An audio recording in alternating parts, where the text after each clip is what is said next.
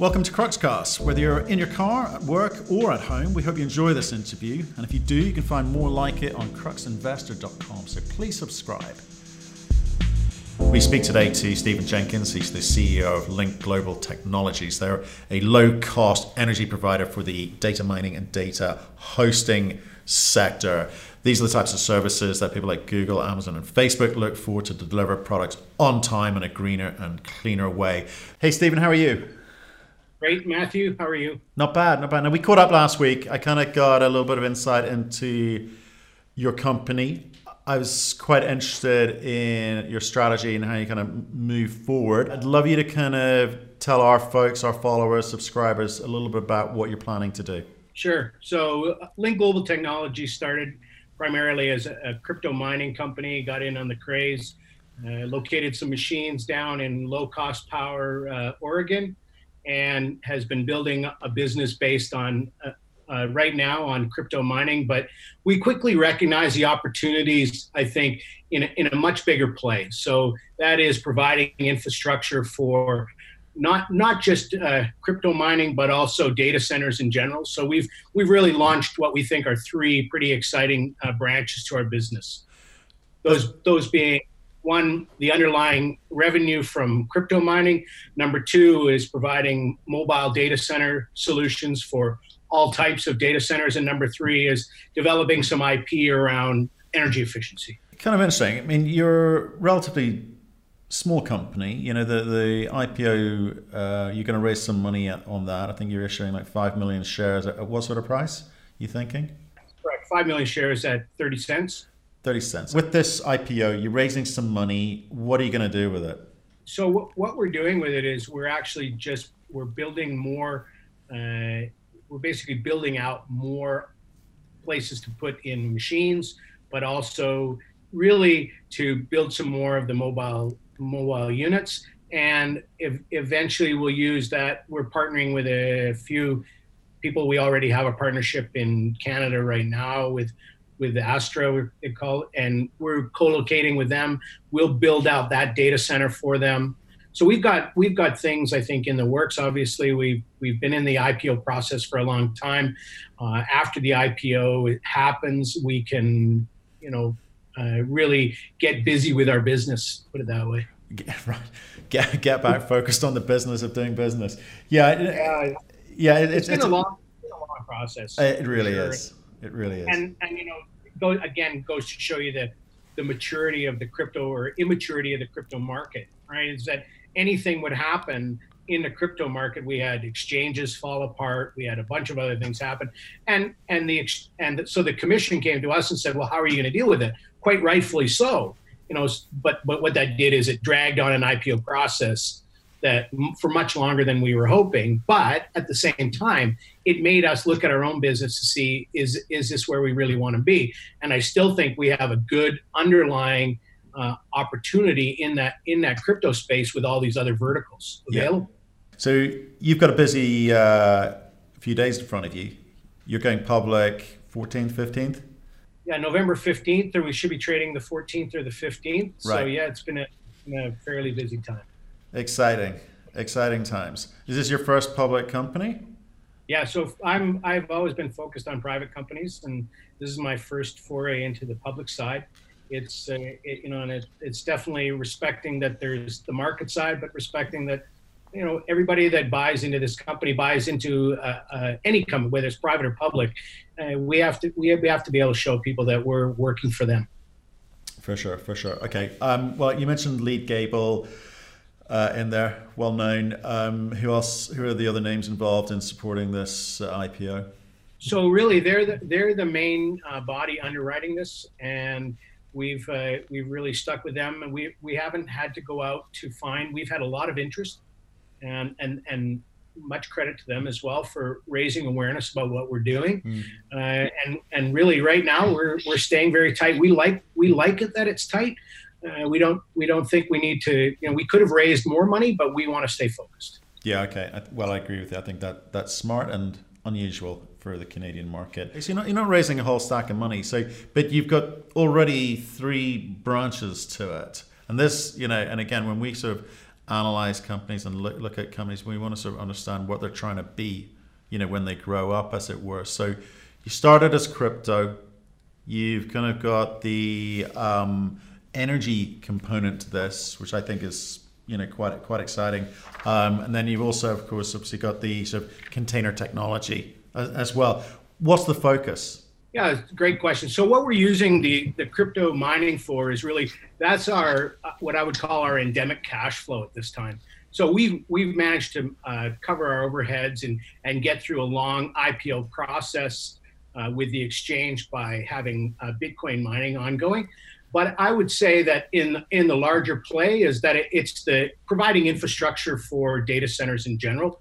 That means uh, you know IP around energy efficiency is is number one for sure, uh, and and using that integrating it into um, mobile data centers. Right. And so why have you why have you morphed like that? Because obviously crypto has been fairly erratic I think it would be fair to say in terms of the you know price of Bitcoin, etc. So people get excited and then it falls off again and then it comes back up. So what was your origin story with regards to crypto? Why did you kick off in that space?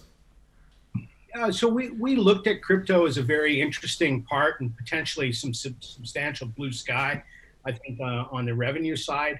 But watching uh, and being involved in it day to day, you realize it's a highly volatile, uh, highly unpredictable market. We've got things like the halving coming up next May. So we want to provide for people, uh, you know, one is this this blue sky opportunity with with what could happen with crypto, but two is some uh, revenue knowledge and some consistency in the business in terms of growth. So providing infrastructure is always a good way to do that. Right. Right. No, no, I'd, I'd, agree with that. I, I almost you know, I'd wonder, you know, why keep the crypto bit at all if it's that erratic? Why not focus on what seems to be quite a big demand area, which is energy and technology around energy supply? Well, I, that's a great question, Matthew. And I think that one is uh, we're actually quite good and quite efficient at, at crypto mining. Uh, we have a very knowledgeable team behind that. Uh, we don't do anything uh, too complicated. We mine Bitcoin. Uh, that's it, Bitcoin core. So that's all we do.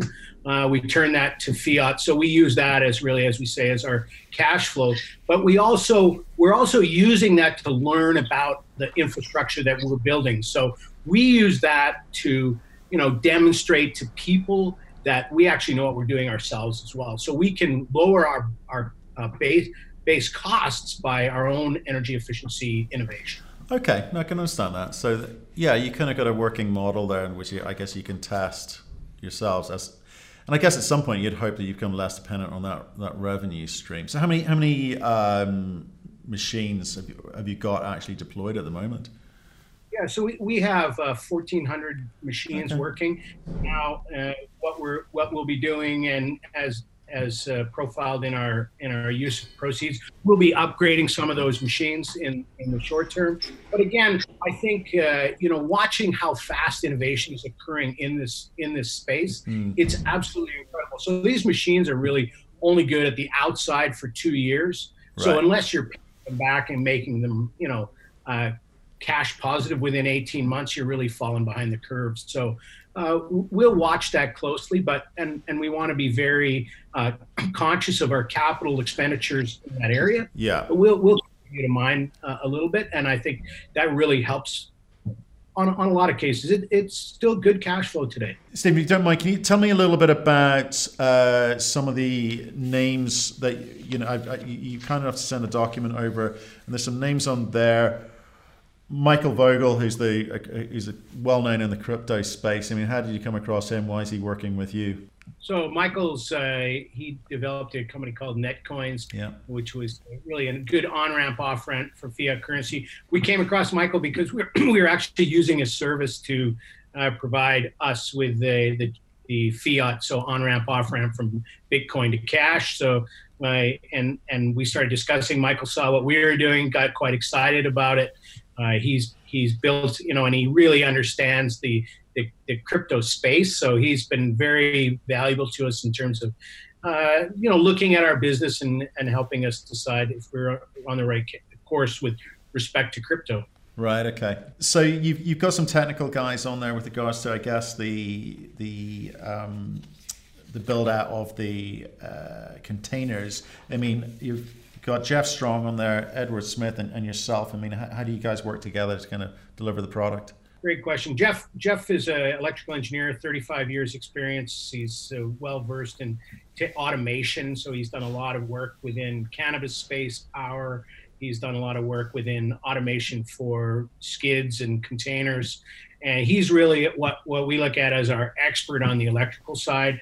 Ed Smith is a, a, well-known engineer, Phoenix Energy. He helps us with the heating and cooling side of stuff. So they come together, and, and really my my focus is on the energy, renewable energy, but also taking the technical garb and putting it in English for people. So so right. I, I'm really the bridge between that technical side and and what I think are the you know the retail people that maybe, maybe don't understand all the technicalities of it. It's, it's a good team.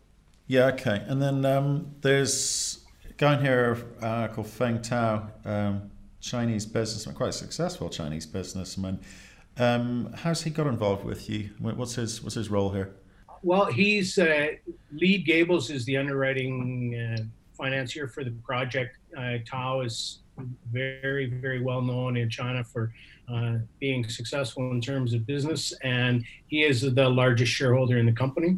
Okay. Uh, he's he's he's offered some incredible uh, insights into the crypto market. I mean, Chinese are obviously very very uh, big player in the crypto space so he's he's provided a, uh, us with really great contacts and and some i think uh, he provides that high level vision of of what can be in that space and and understands business uh, very well so what's so what's the I mean, is that it, or is there a kind of link to China in terms of the production and manufacture of some of your products? Yeah, so some things maybe that are early stage, but there's no question we're when we're bringing over hardware, anything to do with crypto, it, all the hardware is still coming from from mainland China or from Hong Kong. So yeah, we, have got to have those contacts, and you know, we've got some interesting ideas about things that can be done, and and certainly he does as well. But yeah, it's it's a critical it's a critical uh, connection for sure. And so, just just staying on him, he's your largest shareholder. How much does he hold? Uh, he's under ten percent. Okay. So, but but and has he introduced other money from China, or is that the idea? What was yeah, no, no question that uh, you know they have a discussion there about uh, what's going on in North America. There's obviously an interest to grow the business in North America. So yeah, he's he's been again incredibly uh, helpful with respect to introductions and to that kind of stuff. So yeah, growing relationships for sure. Right. Okay. Let's come back to the energy component because again, the, I, I, I see what's going on out there in the marketplace. You've got players like Amazon and Google and, and, Facebook. They're building these huge data centers. You've got a lot of sort of secondary, second tier, third tier companies, you know, out there as well with their their kind of respective technologies. Um, where how, how do you where do you hope to sit in all of this? I mean, how do you compete with those second, third tier companies? Uh, the, the bottom line is that they the demand for uh, something like Amazon Web Services is is overwhelming. Where we are in Oregon right now, there's 14 data centers just for Amazon. They're building another 16.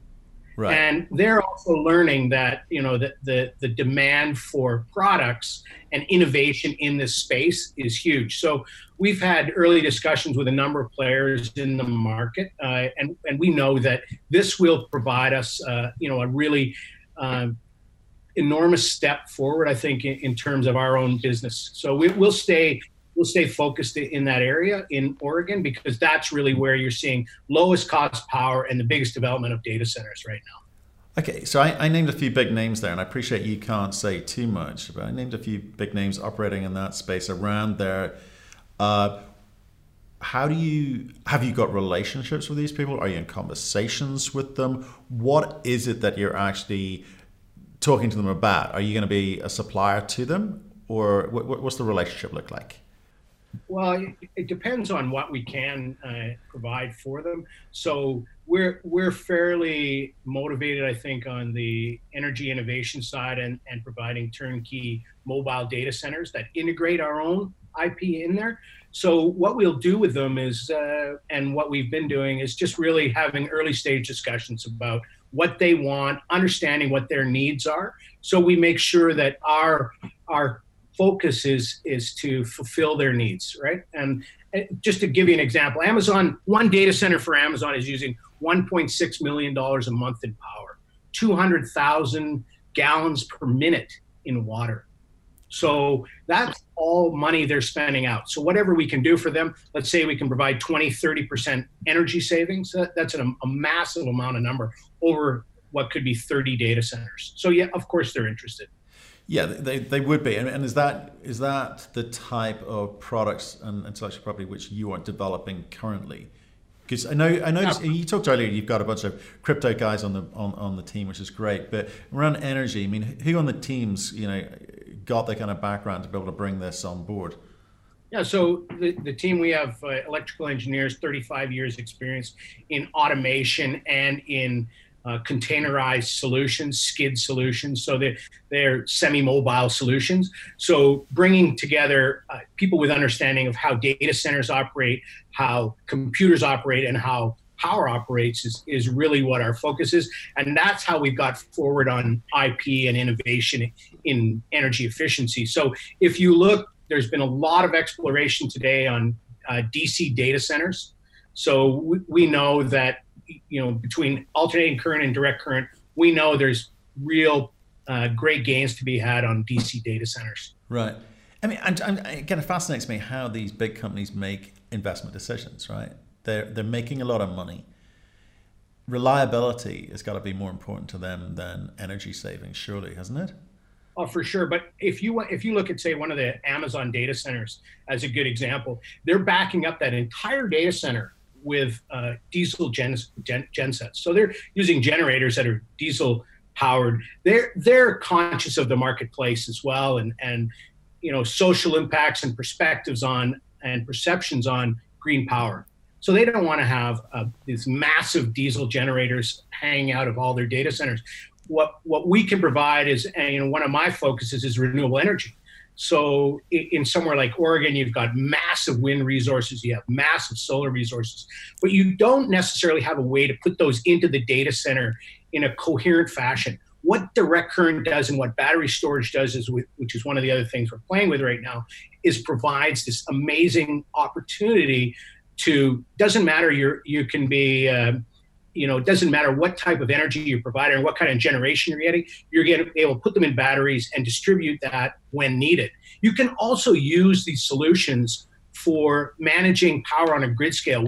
All all of the major uh, utilities want. They want to be able to manage power at a grid scale. So if you're relevant enough in the marketplace, you have enough power draw, you they can use you to balance an entire group. So there's a lot of opportunities that are coming that we we have you know our fingers in, but we want to stay focused as well on you know creating value step by step for our shareholders. So I think there's really this two balance: one of you know letting letting all the minds get crazy and think about what could be, but also how to get there is really important. So step by steps. Okay, so, so you're private at the moment, but you're doing the Canadian thing. You're going public at a relatively early stage. Um, what is it that you're selling to the public? You know, what are they buying into? At the moment, I'm hearing a lot of uh, stories around intellectual property, around product development, product innovation. You're talking to the right customers, but they, you know, you've got to have something for them to buy. So, what are your shareholders or the new shareholders buying into? Yeah, so they're buying into a company that's really already generating revenue, has mm-hmm. survived on its own for over a year process of an IPO so a, a, private company that's been run like a private company, we may be going public, but we'll continue to be very, very cash conscious. You have to be in this marketplace today. Investors are much more sophisticated there than they've nowadays than they have been ever. So I think one is, uh, you know, providing that ongoing uh, responsibility and fiduciary duty around our cash flow and what we're doing, but also at the same time, so they're buying into this company that's really operating, has proven operations already, and also uh, is stepping forward and more into the marketplace of, of larger data centers and energy efficiency. Okay, so you've got a track record of producing cash through the, through the crypto component, but you are morphing the company into being allowing it to play in a much bigger space, which is this efficient energy uh, space. Um, what have you got today, which customers or sorry investors can put their finger on and go, okay, that I understand what these guys are going to produce. I understand what they're going to sell, and I understand where their revenue is coming from. How do they get a sense of that? Well, uh, one is I think you can you can always go back. Anything we've done to date is public record, so that that to me gives me comfort. Two is we actually have already built our own uh, mobile data center solutions for our own equipment, and we've deployed those. They've been operating without fail uh, since day one. So May 2018, we we deployed our first mobile solution for a data center or for crypto mining, it's it's irrelevant which one. Mm-hmm. And we've simply made more and more of those uh, mobile data centers available for ourselves, so people can come and see that. They can see that we've delivered it. Uh, you know, I, what I think is a very very reasonable price, but also it's UL certified. So we're we're not one of the companies that jumped on the market and sort of put up crypto miners in a in a very um, sketchy way. We we know, we've had two huge power surges in Oregon. Both of them didn't do any damage to us because we built our equipment properly. And I think those are things that we can say today that we've really proven our way. Right. And I'm, I'm, I'm trying to, I was doing some research and I was trying to find companies which did this thing similar things to you, and I couldn't. You know, so who are the who are the other players? Who are your peers in this space at the moment? yeah, I think there's there's certainly lots. I mean, you have lots that are focused on on crypto mining. Uh, you have some people that are playing in the in the providing mobile data centers. You have massive players. You have Cisco, uh, Sun, Microsystems. You have massive players that are building these these uh, portable data centers now because everybody's starting to recognize there's an opportunity there. Yeah. So you're certainly seeing uh, I, what I would call it is fringe fringe players trying trying a couple of things, and and it's just the. I think it's also the age of the market. It's still very new. So Sun Microsystems, they're building data mobile data centers that might be a million dollars a pop. So right. there's certainly room in there for us to to operate. But how do you how do you compete against people like that? I mean, they've got big you know pockets here. They they they, they can spend outspend you surely. I mean, how, how do you win? Yeah, so we provide, uh, I think what we provide is a really um, focused, detailed mobile data center at a price that nobody else can compete with. Uh, we certainly have them operated, uh, operating in already in a number of locations. So we're in two locations with plans to expand. So I think we're proving it out ourselves. We're not we're not just selling it and saying there you go we're selling it and we're just simply making them better because we we rely on them to operate ourselves as well. So I think we're going to provide a really good product that I think will be competitive in the, in the space. And listen, nobody wants to be first, right? Everybody wants to be first to be second because you you've got a proven product there. If there wasn't competition in the space, it would mean there's no business there. And and having the big players in there shows you that there's space, right? So we'll run the business very tight and be very uh, very competitive. Okay, so that's it. That's to me, says to me you're going to undercut the competition, right? In in other markets, when you look at you know other verticals, the big guys will go in there and they don't mind providing a loss leader because they want to own that space. Is I mean, are you susceptible to some kind of behavior like that, or do you think that it's going to be easier for you to have conversations?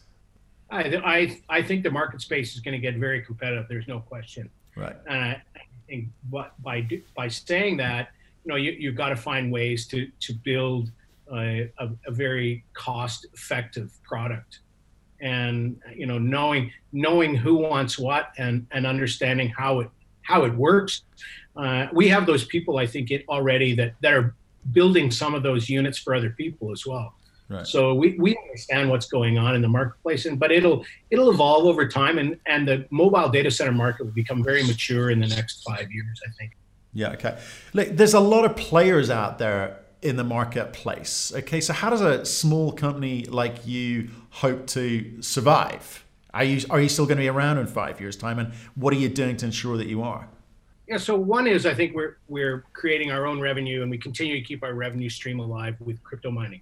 Number two is we're building containers for you know ourselves, but at the same time, these these data centers, Amazon, Microsoft, Facebook, they all are looking now at these mobile data centers. We can do those. We can provide reliability, quality, price. So we know because we're proving it out for ourselves that we can also do that for the bigger the bigger entities regardless of who's in that marketplace if it's sun microsystems or somebody like that building we're still going to be a player in there and there's still going to be a need for the services we can um, Stephen, thanks for running us through that story. I wish you every success for the IPO next week. Hope, hope that goes smoothly. I think you're in the right space. It's very, very interesting space that you've decided to operate in and you seem to be talking to a lot of the right names. So uh, I wish you well. Stay in touch and let us know how you get on.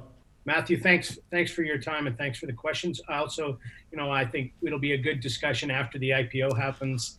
Uh, we can we can start to delve into other areas because I know that we're we're really excited about moving forward and, moving forward quickly. Thank you for listening. If you've enjoyed the interview, why not subscribe to Cruxcast? or our website, cruxinvestor.com, and of course our YouTube channel, Crux Investor. Plus, you can catch us most days on Twitter and LinkedIn. We really love getting your feedback, so please keep it coming, and we'll speak to you again soon.